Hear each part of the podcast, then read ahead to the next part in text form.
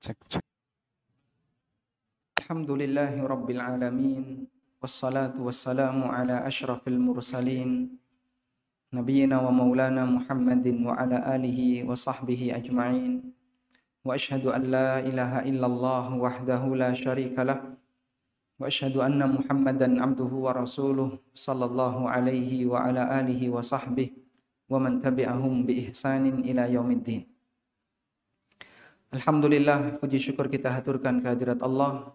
Kembali di siang hari ini kita melanjutkan kajian rutin dengan membaca buku Bulughul Maram.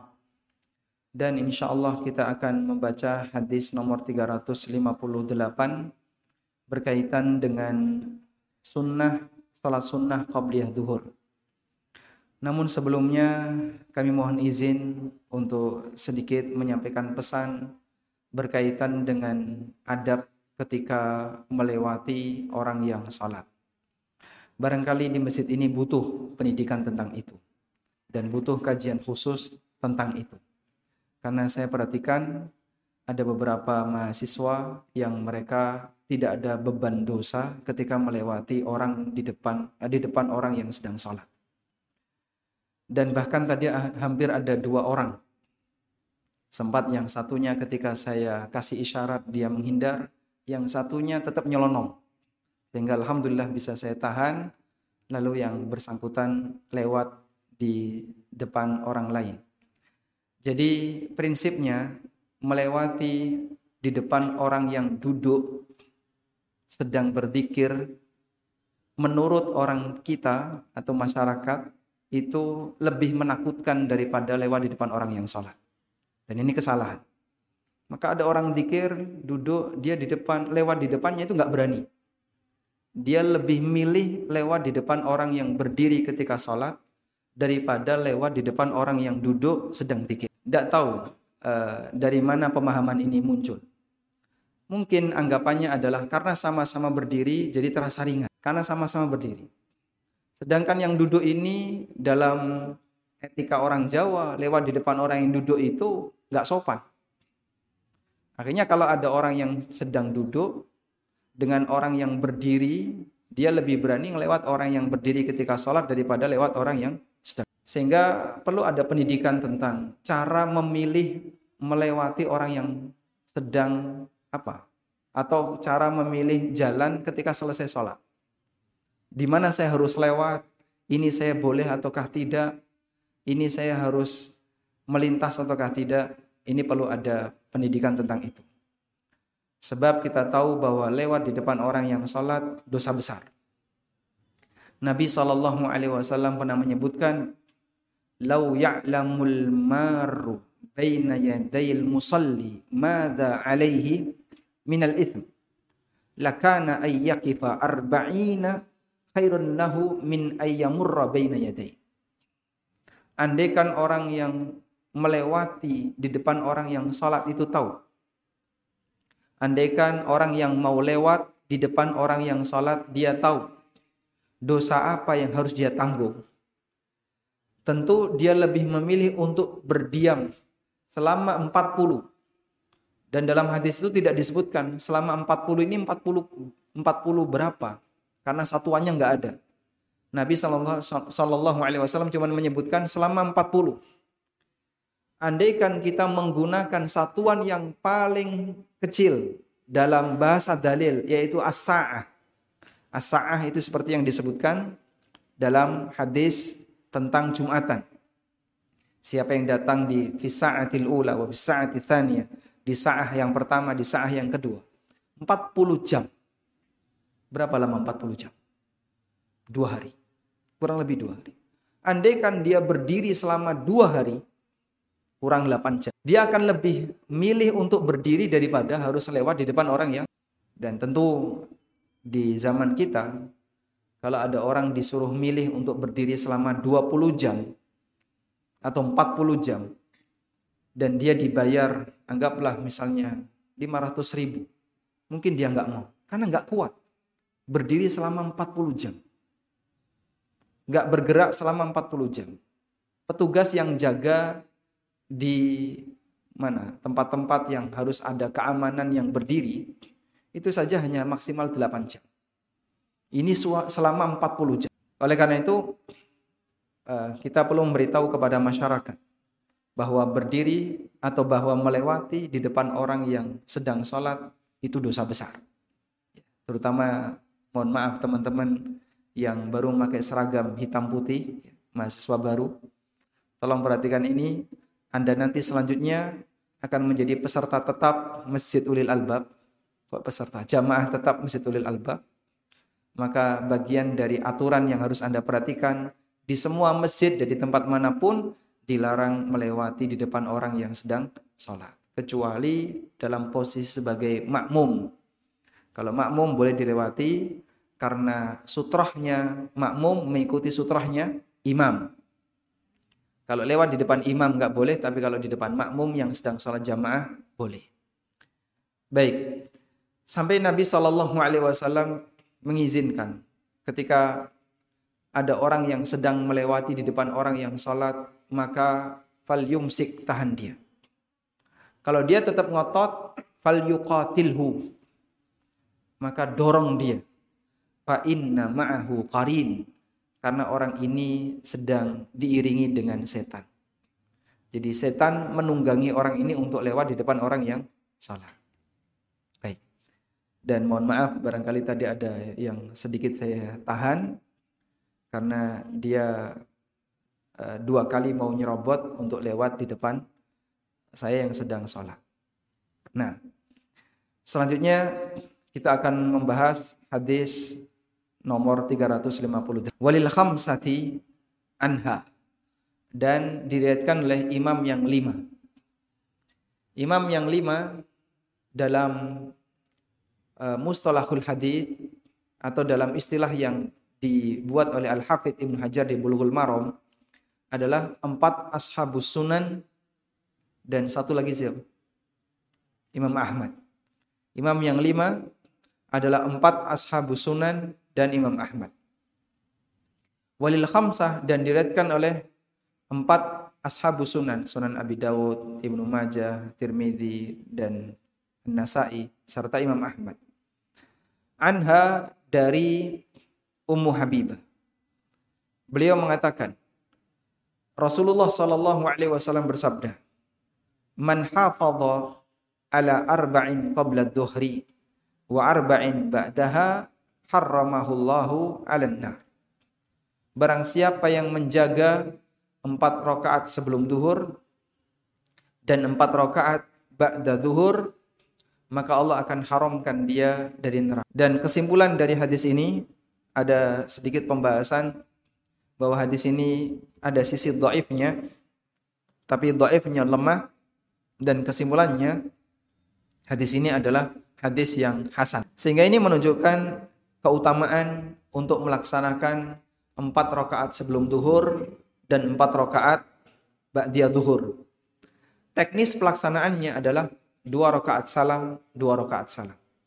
Sebagaimana sebelum duhur dikerjakan dua rakaat salam, dua rakaat salam, ba'diyah duhur juga sama, dua rakaat salam, dua rakaat. Selanjutnya berkaitan dengan empat rakaat qabliyah duhur. Sebelumnya telah kita baca hadis dari Aisyah.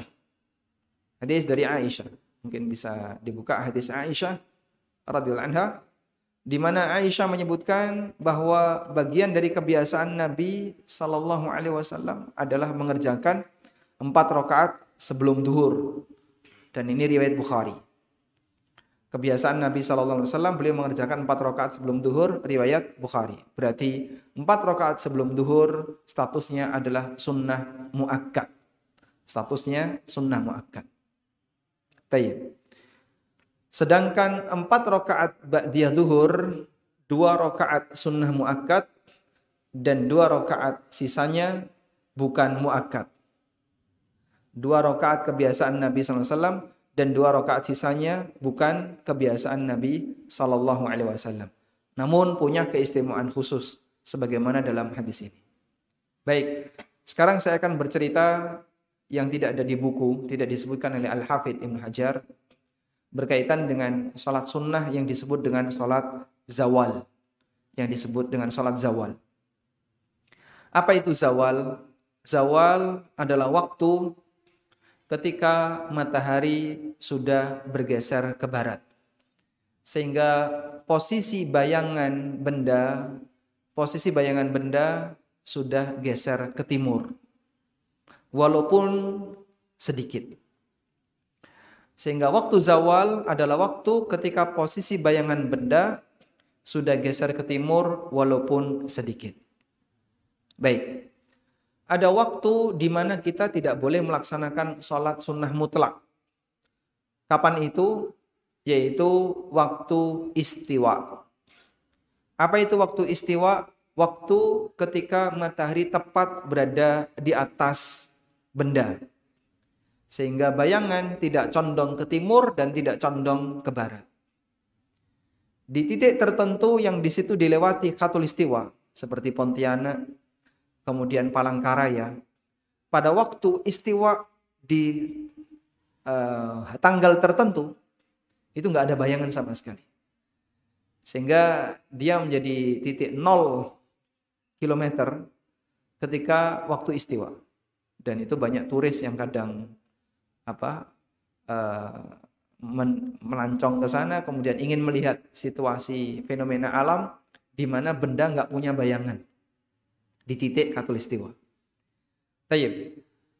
Dan di Jawa karena posisi pulau kita berada di sebelah selatan katulistiwa, maka ketika matahari tepat berada di katulistiwa masih ada bayangan entah ke tim, entah ke selatan atau entah ke utara.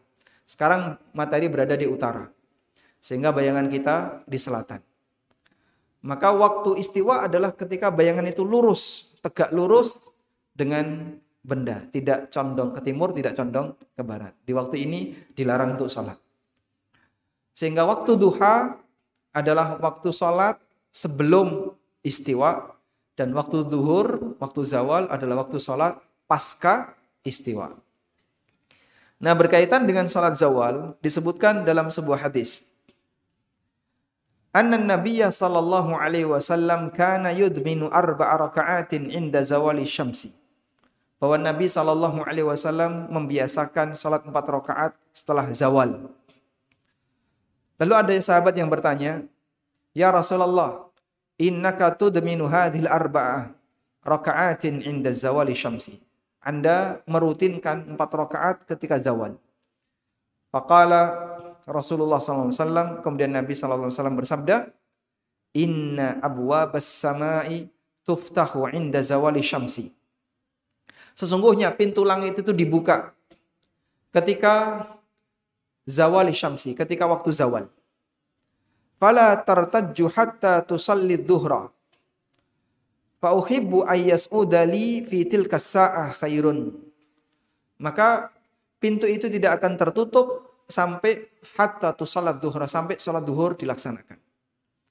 Sehingga saya ingin agar ketika pintu ini masih dalam posisi terbuka, ada amalku, kebaikanku yang naik ketika itu. Kemudian afi kullihinna qiraatun. Kemudian sahabat ini bertanya, apakah di setiap rakaat itu ada bacaan? Qala na'am. Jawab Nabi SAW, iya.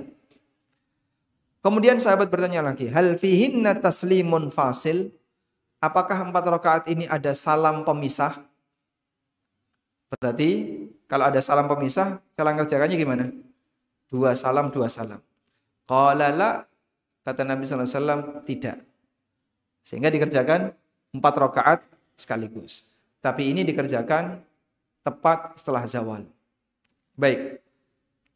Nah berkaitan dengan hadis ini, para ulama berbeda, berbeda pendapat. Salat apakah yang dikerjakan oleh Rasulullah sallallahu alaihi wasallam? Ada yang mengatakan itu adalah salat duha terakhir. Sehingga Rasulullah sallallahu alaihi wasallam mengerjakannya beberapa saat sebelum zawal. Dan ada yang mengatakan itu adalah qabliyah duhur. Sehingga Rasulullah SAW kerjakan empat rakaat setelah zawal sebelum beliau sholat duhur. Dan ada yang mengatakan itu sholat tersendiri sebelum beliau melaksanakan qobliyah duhur. Dan pendapat yang ketiga ini yang disinggung oleh Ibnu Qayyim dalam Zadul Ma'ad. Kita bacakan. Wa qad yuqal kata Ibnu Qayyim dalam Zadul Ma'ad Wa qad yuqalu inna hadhil arba'ah lam takun sunnat dhuhri bal hiya salatun mustaqillah kana yusalliha ba'da zawal. Ada yang mengatakan bahwa empat rakaat ini bukan qobliyah zuhur, tapi merupakan salat tersendiri yang dikerjakan setelah zawal. Kama dzakarahul Imam Ahmad an Abdullah ibn Sa'ib. Sebagaimana riwayat yang disebutkan oleh Imam Ahmad dari Abdullah ibnu Sa'ib bahwa Rasulullah Shallallahu Alaihi Wasallam mengerjakan salat empat rakaat setelah zawal. Waqala dan beliau mengatakan innaha sa'atun tuftahu fiha abu sama. Ini adalah waktu di mana pintu-pintu langit terbuka. Fa uhibbu ayyas udali fihi fa uhibbu ayyas udali fiha amalun saleh. Maka saya ingin agar yang naik menuju pintu langit itu adalah amal saleh. Sehingga beliau rahimahullah kata Imam Ahmad, beliau ingin agar ketika amalnya itu naik adalah amal soleh di waktu itu. Al-Mubarak Furi dalam syarah Al-Mishkah tentang empat rakaat ini beliau mengatakan, Hadihi sunnatu zawal wahia ghairu sunnati dhuhri. Ini merupakan sunnah zawal dan ini dikerjakan sebelum duhur. Tayyib. Prakteknya bagaimana? Ini kalau dikerjakan di luar masjid ulil albab mungkin sulit. Tapi kalau di ulil albab bisa. Kok bisa Pak? Apa istimewanya dengan ulil albab? Insya Allah. Yang istimewa karena di sini adanya jam 12. Pas. Yang istimewa adan duhur di sini jam berapa? 12. Sehingga kalau waktu duhur itu sebelum jam 12. Misalnya sekarang duhur jam berapa? Waktu Jogja. 11 40. 11.40. Maka yang di luar sudah pada adzan. Di sini takmirnya masih tidur. Oh enggak ya? Sudah siaga ya. Berarti itu sudah masuk zawal belum? Sudah, karena sudah masuk waktu zuhur untuk DIY. Maka Anda bisa sholat empat rakaat tanpa salam sekaligus. Dan itulah sholat zawal. Dan nunggu beberapa waktu ulil albab kumandang adzan. Anda bisa sholat qobliyah duhur empat rakaat. Sehingga kita bisa mempraktekkan itu di posisi ketika masjidnya menunda adzan duhur. Di beberapa kampung ada yang seperti itu. Di beberapa kantor juga demikian. Dan kita bisa jumpai di Masjid Ulil Albab, kampus terpadu Universitas Islam Indonesia. Sehingga di situ Anda bisa sholat zawal empat rakaat tunggu sebentar, nanti adzan duhur, sholat qabliyah duhur. Alhamdulillah. Yang mungkin itu tidak bisa kita lakukan di masjid yang lain, di kampung yang lain, karena mereka sholat tepat waktu. Begitu masuk waktu duhur, langsung adzan. Anda kalau sholat zawal, mungkin Anda akan ketinggalan qabliyah Kemudian Ibnu Qayyim juga mengatakan di tempat yang lain, Hadil arba'ah salatun mustaqillah. Kana yusalliha ba'da zawal wa warada mustaqillu sababihi intisafun nahari wa zawalu syams. Empat rakaat ini merupakan sholat tersendiri yang dikerjakan setelah masuk waktu zawal. Dan kesimpulan bahwa ini adalah sholat tersendiri karena sebabnya khusus. Yaitu masuk pertengahan siang dan masuk waktu zawal. Apa rahasianya? Apa hikmahnya? Nabi Shallallahu Alaihi Wasallam mengerjakan seperti ini? Kata beliau, wasir ruhada dan hikmahnya, wallahu a'lam, annantisafan nahari muqabilan tisafi al-lail. Bahwa tengah siang itu lawan tengah malam. Wa abwabus sama'i tuftahu ba'da zawali syamsi dan pintu langit dibuka dan ini kejadian gaib kita hanya bisa percaya karena ini berita kenabian dan pintu langit dibuka setelah zawal wa nuzulul ilahi ba'dal intisafil lain. Sementara disebutkan dalam hadis riwayat Muslim bahwa Allah itu turun di mana? Sepertiga malam terakhir setelah pertengahan malam. Fahuma waqta kurbin warahmah. Sehingga di dua waktu ini adalah waktu untuk ibadah dan waktu rahmat. Siang hari adalah waktu ibadah. Pintu langit dibuka, ibadah kita akan lebih cepat untuk naik. Wahada yuftahu fihi abwabu sama wahada yanzilu fihi rabbu tabaraka wa ta'ala ila sama'id dunia. Yang satu waktu pintu langit dibuka, sedangkan ketika sepertiga malam terakhir, sebagaimana dalam hadis riwayat Muslim, Allah Subhanahu wa taala turun ke langit dunia. Wallahu alam.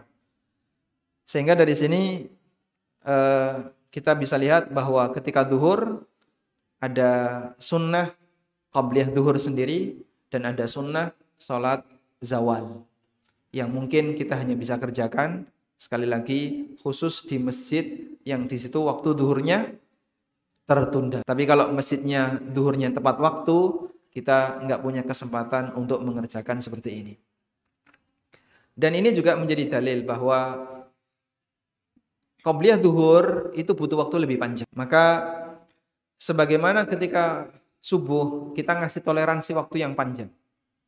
Biasanya rata-rata masjid Sholat itu kan jarak antara adzan dan iqamah 10 menit. Ada yang nah, kalau subuh paling lama 15 menit atau sekian menit. Maka kalau bisa duhur juga dikasih jarak yang semisal. Sebab di waktu duhur, qobliyah duhurnya berapa? Empat rakaat.